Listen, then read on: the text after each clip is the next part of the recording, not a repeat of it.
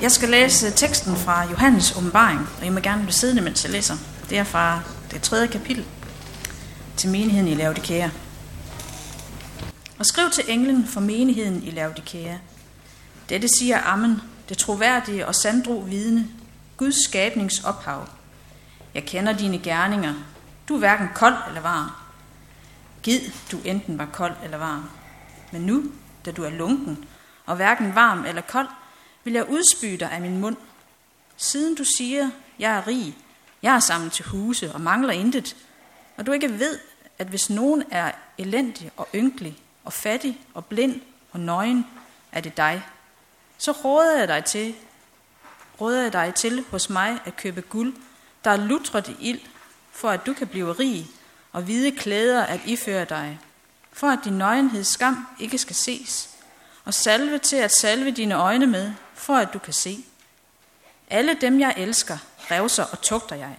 Vær nidkær og omvend dig. Se, jeg står ved døren og banker på. Hører nogen mig og åbner døren, vil jeg gå ind til ham og holde måltid med ham og han med mig. Den, der sejrer, vil jeg give sæde hos mig på min trone, ligesom jeg har sejret og taget sæde hos min fader på hans trone. Den, der har ører, skal høre, hvad ånden siger til menighederne. Og fra Lukas evangelie kapitel 14 skal vi lytte til Jesus. Store skare fuldtes med Jesus, og han vendte sig om og sagde til dem, Hvis nogen kommer til mig og ikke hader sin far og mor, hustru og børn, brødre og søstre, ja sit eget liv, kan han ikke være min disciple. Den, der ikke bærer sit kors og går i mit spor, kan ikke være min disciple. Hvis en af jer vil bygge et tårn, sætter han sig så ikke først ned og beregner udgifterne for at se, om han har råd til at gøre det færdigt. For at man ikke skal se ham lægge en sokkel uden at kunne fuldføre det, øh, uden at kunne fuldføre det, så alle giver sig til at håne ham og siger, den mand begyndte at bygge, men kunne ikke fuldføre det. Eller hvilken konge vil drage i krig mod en anden konge, uden først at have sat sig ned for at overveje, om han med 10.000 mand er stærk nok til at møde ham, der kommer imod ham med 20.000. Hvis ikke, sender han udsendinge for at forhøre sig om fredsbetingelserne, mens den anden endnu er langt borte. Sådan kan ingen af jer være min disciple, uden at give afkald på alt sit eget. Salt er en god ting, men, selv, øh, men hvis selv saltet mister sin kraft, hvordan skal det da blive salt igen? Det dur hverken til jord eller gødning, man smider det væk. Den, der har ører at høre med, skal høre. Lad os bede sammen.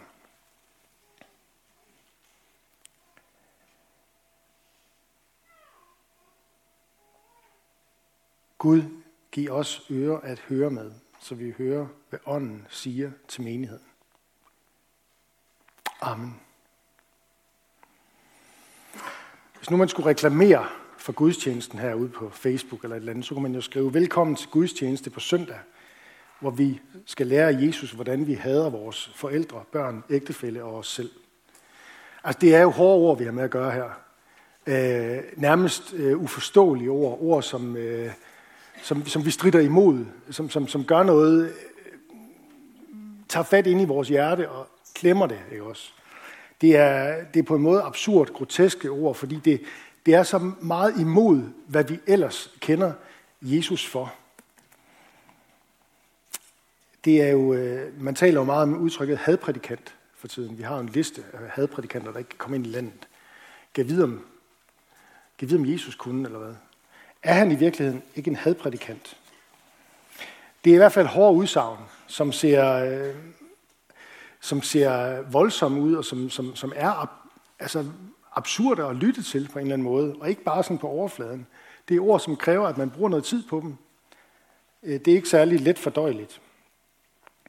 Lad os prøve at begynde med de her to små lignelser, som, øh, som, øh, som Jesus slutter af med i dag. En, der bygger et tårn, en entreprenør, og så en konge, der går i krig.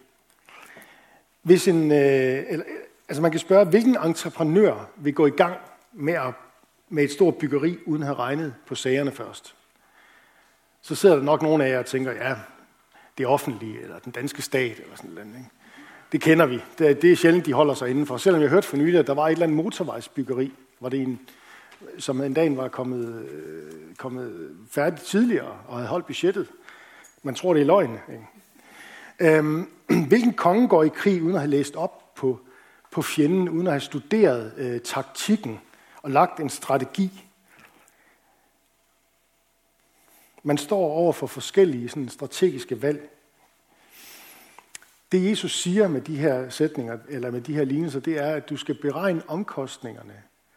Øh, der, er, eller med andre, med andre ord, der er omkostninger forbundet med at tilhøre mig. Der er omkostninger forbundet med at være et Guds barn, med at være en kristen. Derfor skal du lægge gode planer, som gør, at du med tiden kan fuldføre løbet. At tilhøre Gud, at gå i Jesu fodspor, at være hans disciple, det medfører valg. Vi har forskellige valg i den tid, vi lever i. En tid, som jo langt hen ad vejen er sådan øh, en efterkristen, en afkristnet tid, hvor øh, menneskeliv er noget, vi afgør sådan i lovgivningen. Hvornår er et barn et barn? Tænk på den fri abort. Skal man give op? Skal man resignere? Eller skal man simpelthen gå med på løgnen om, at det ikke er et barn i mors mave, før den og den uge, og det kan så flytte sig med lovgivningen, eller hvad? Eller er livet noget helligt og ukrænkeligt? Er mennesket skabt som mand og kvinde? Og så videre, og så videre. Vi kan vælge øh, flere veje, når vi, møder, når vi står over for de her valg. Vi kan vælge passiviteten, mismodet, klagesangen, når vi ser, hvordan afkristningen spreder sig i landet. Men vi kan også vælge noget andet. Vi kan vælge i tillid til Gud, stadigvæk at turde lægge planer for, hvordan børn og unge, voksne, vi selv, vores nærmeste, vores kolleger, kan vokse i tro på, at der findes en Gud, som har skabt os, og som har frelst os ved Jesus. Vokse i tillid til, at Bibelen er Guds ord. Vokse i kærlighed til mennesker omkring os, og i forventning til, at Gud går med os og fortsat vil gøre mennesker kristne i åndens kraft. Det har jo været pinse. I åndens kraft gør Gud mennesker kristne stadigvæk i dag. Ved åndens kraft giver han dig fornyet tillid til, at Jesus er til at stole på. Og så er det så, at vi kommer til den anden del af dagens tekst. Og det lyder meget fint, det jeg har sagt, og det er en del af evangeliet, at det er pinse. Men så kommer Jesus på et tidspunkt inden pinse til sine disciple, eller ikke bare til disciplen, men til hele skaren og siger, du skal have, eller du må have din far og mor. Og nogen vil sikkert sige, det var dog en frygtelig tanke, og andre vil sige, det er ikke noget problem. det gør jeg allerede. Hvem ved? Lad os se på, hvad han ikke siger, og hvad det egentlig er, han siger. Det er en god tommelfingerregel, øh, at, øh, at Jesus han ikke modsiger sig selv. Og han har sagt mange, mange ting omkring kærligheden imellem mennesker. Han har velsignet kærligheden imellem øh, forældre og børn, imellem mand og hustru. Kærligheden findes i verden, fordi Gud findes. Kærlighed er ikke en konkurrence. Kærlighed er ikke en konkurrence. Han mener med andre ord ikke, at man skal være ond mod sin nærmeste, fjendtlig og ond imod sin familie. Jeg tror tit, det er det udtryk, vi forbinder ordet hade med, en eller anden følelse af, af fjendskab og, og, og, og ja, en, en afsky overfor, overfor et andet menneske, eksempelvis. Han siger jo andre steder, igen og igen, du skal elske Herren din Gud og skal elske din næste. Det er, det er de to største bud. Et, han, han går en dag så langt, at han underviser sine disciple i bjergprædiken og siger, du skal elske din fjende. Så man kan ligesom tænke, når han så siger det her i dag, kan han blive enig med sig selv, eller hvad er det lige, der sker? Hvad er det lige, der sker? Hvorfor siger han sådan? Det er en, øh, det er en udtryksform, eller en, en jødisk måde at udtrykke sig på, som øh, bliver lidt mere forståelig, når vi kommer om i Matteus evangeliet i øh, kapitel 10, vers 37, hvor vi har en, øh, der findes flere andre steder i Nye Testamente, hvor det øh, budskab, vi møder her i dag om prisen for efterfølgelse, øh, bliver sagt med på lidt forskellige vis. Og øh, i Matteus evangeliet, der siges det på den her måde.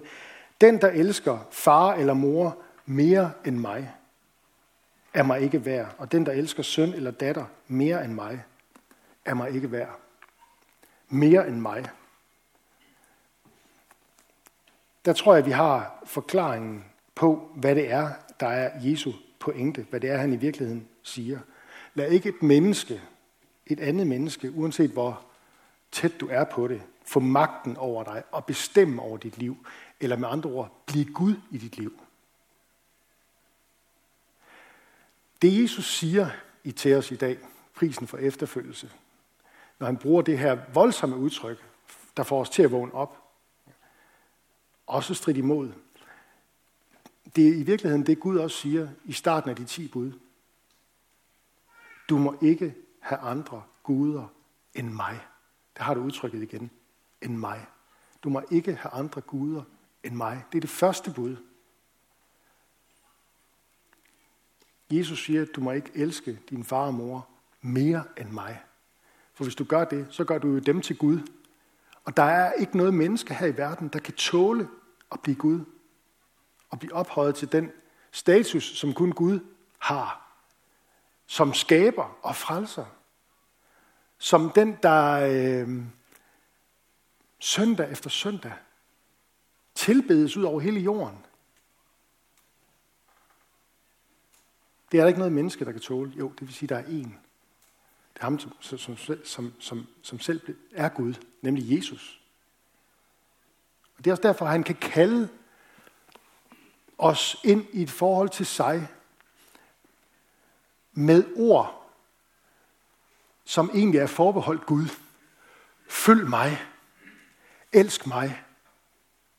Hvem siger det til Israels folk i det gamle testamente? Det gør Gud selv. Så han træder ind her og viser, at han i virkeligheden er Gud selv. En manifestation af Israels Gud. Jesus. Han kalder os til at stole mest på ham og bygge vores liv på hans kærlighed. Også i forhold til den kærlighed og det forhold, vi har til vores forældre. Du skal ære din far og mor. Til vores ægtefælle og vores børn. Giv mig din kærlighed. Jeg vil være din Gud. Jeg vil ikke svigte dig og forlade dig. Jeg giver dig min kærlighed. Kom, giv mig din kærlighed. Hvis vi skal prøve at, at tage det fra en lidt anden vinkel. Der. Når man køber en vare, så bliver man nogle gange, øh, så får man nogle gange at vide, eller finder ud af, at der stod noget med småt. Og øh, det med småt, det er sagt for dem, der orker at læse ned på side 10 nederst, og det er der ikke rigtig nogen. Men det er der faktisk nogen. Der er nogen, der er enormt går op i det og er enormt nidkære. Ikke også? Og på samme måde kan man måske sige, det her Jesus siger i dag, er det sådan meningen, at det er sagt sådan til en særlig indercirkel af de mest sådan hardcore, brændende, dedikerede, nogen vil måske sige fanatiske kristne. Ikke også? Er det dem, han taler til? Er der sådan ligesom noget med småt for dem, der er særligt dedikerede? Det er der ikke. Hvem er det, han taler til? Der står store skare fuldes med Jesus, og han vendte sig om og sagde til dem, og så kommer det. Hvis nogen kommer til mig, og det er det, han ønsker, at vi skal komme til ham. Så det er talt til skaren. Det er ikke bare talt til hans kreds af de 12 disciple. Og for øvrigt så er det sagt ind i en sammenhæng her, hvor det, der er sket lige inden, det er, at Jesus har fortalt en lignelse om det store festmåltid. Jeg ved ikke, om I kender den eller kan huske den, men det er en, en, en, en forholdsvis berømt lignelse, hvor Jesus sammenligner Gud med en mand, der vil holde en fest. Og så siger han, gå ud og inviter på gader og stræder, revl og krat, alle I kan finde, der er plads nok. Og jeg vil, jeg vil, jeg vil holde et brag af en fest nu, for enhver, der bare siger ja tak. Altså med andre ord, det står i en sammenhæng hvor vi har mødt Gud som den mest gavmilde og generøse. Og så kommer han her. Skaren er fuldt efter ham. Og så er han fuldstændig ærlig. Og så siger han, det koster noget. Når vi går videre i Jesu liv, så ved vi, og det, det, det ender med, det er, det, det som det ender med, det er med evangeliet, det er jo, at det koster Jesus noget. Det koster Jesus livet. Han tager korset op og dør på korset og går ud af graven påskedag. Det kostede ham livet at gå i døden i vores sted, for at vi ikke skulle gå i døden. For at vi ikke skal fortabes. Så koster det Jesus livet. Den, der vil tage imod det, den bare sige, det er gratis. Det er fuldstændig gratis. At noget er i frelst ved tro, det skyldes ikke jer selv. Gaven er Guds. Frelsen, den er gratis. Det er vi bare nødt til at slå fast med syvtommer søm. Men det at være en kristen, det at være en Jesu disciple, det at blive et Guds barn, det betyder, at du kommer ind i Guds rige. Hvor du ikke længere er af den her verden. Du lever stadigvæk i den, men du er ikke længere af den her verden. Og derfor er der noget, der strider imod.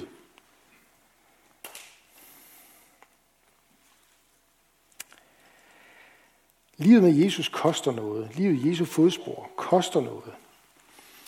Der blev udgivet en bog for nogle år siden, der hedder Når troen koster noget, eller Når troen koster mest. Det var titlen på den her bog, og den handlede om forfulgte kristne. Og jeg kan godt love jer, der er mange forfulgte kristne rundt omkring i verden i dag, lige nu, der ikke har nogen problemer med at forstå, hvad det er, Jesus han siger. For det er forbundet med enormt store omkostninger for mennesker mange steder rundt omkring i verden i dag. I lande, hvor kristendom bliver undertrykt osv. Øh, at møde Jesus og komme til tro på ham. Og det er der mange mennesker, der gør. Igennem drømme og åbenbaringer, igennem møder med kristne, igennem øh, at de lytter til radio eller ser på internettet. Ting som myndighederne eller de religiøse imamer, eller hvad ved jeg, ikke vil have, at man skal lytte til. Men Gud virker på en forunderlig vis i de lukkede lande, der er rundt omkring, hvor kristne ikke kan få lov at komme ind som sådan. Og de, de folk, der bliver kristne der, de har ikke nogen problemer med at forstå, hvad det er, Jesus mener. De ved godt, at Jesus ikke er en hadprædikant. Det ved de godt. De ved godt, at det koster noget, når man siger ja til Jesus. Men de kan alligevel ikke slippe ham. For de har mødt ham, som er vejen og sandheden og livet. De har simpelthen fundet ud af, at de har fundet Gud i skikkelse af Jesus. Han er Guds søn og verdens frelser. Gud, som siger, du må ikke have andre guder end mig, er den samme som den Jesus, der siger, hvis du vil følge mig, så må du ikke sætte en anden person højere end mig.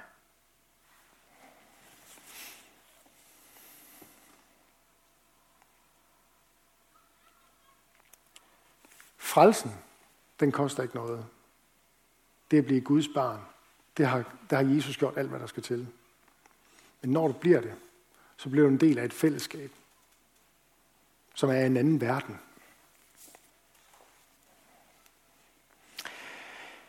Når vi hører Jesus kalde os til at følge ham og tage korset op, så er vi kaldt til at bære en byrde, en lidelse, en smerte. Og så hører vi et ekko af Gud, som selv siger, du må ikke have andre guder end mig.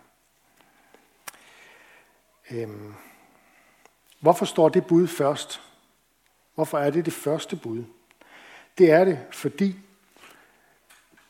motivationen til at bryde de andre bud, der er givet øh, af Gud, de finder sin rod i afguderne i vores hjerte. Eller sagt med andre ord, vi bryder aldrig nogen af de andre bud, Gud har givet, uden først at have brudt det første bud. Du må ikke have andre guder end mig. Og Gud spørger efter vores kærlighed. Han spørger efter vores tilbedelse og lovprisning og tak. For det er det, vi dybest set er skabt til. Det her tætte, nære fællesskab med ham. Det er det, vi har mistet. men som Kristus, Jesus, er kommet for at give os igen.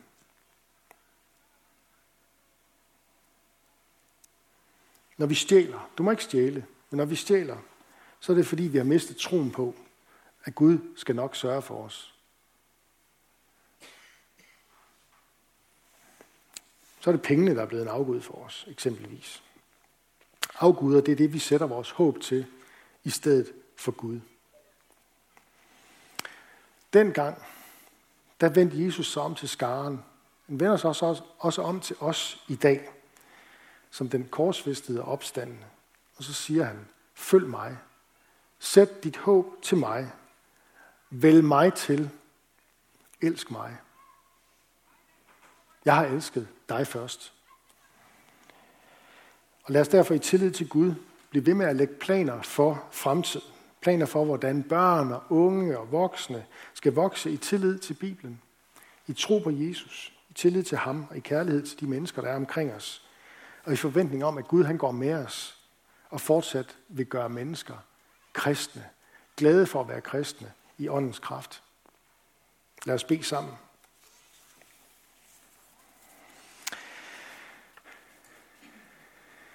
Gud, det er svære ord. Det er hårde ord, vi lytter til her. Og vi beder igen om den, vi beder igen den her bøn om, at du vil øh, røre ved vores hjerter og give os de ører at høre med, som vi, som vi virkelig har brug for her. Brug for at høre, hvad det er, du siger til os i menighederne. Vi takker dig for fællesskabet omkring gudstjenesten her i dag, fordi vi kan mødes i frihed og tilbe dig. Udrust os med nådegaver til fælles gavn og opbyggelse, og lær os at række ud over, vores, over egne behov. Vi beder for menighedens børn, både de fødte og de ufødte børn. Beskærm du dem, lad dem få lov at vokse op i tro på dig. Vi beder for menighedens konfirmander og unge. Lad dem vokse i tillid til dig. Vi beder for ægteskaberne og de, som lever alene. Giv os din kraft over vores liv og samliv. Vi beder for Skærn by og omegn, at du, Jesus, må blive kendt, troet, elsket og efterfuldt. Vi beder for Niels Jørgen Fogh, menighedens vejleder, velsign ham i hans tjeneste. Vær nær hos alle, der er ramt af sorg, sygdom og lidelse. Giv os mod til at være til stede hos hinanden og visdom til at lindre smerten, som vi hver især bærer på. Lad os være stille et øjeblik og bede for en person eller en situation, der har brug for Guds hjælp og brug for forbøn.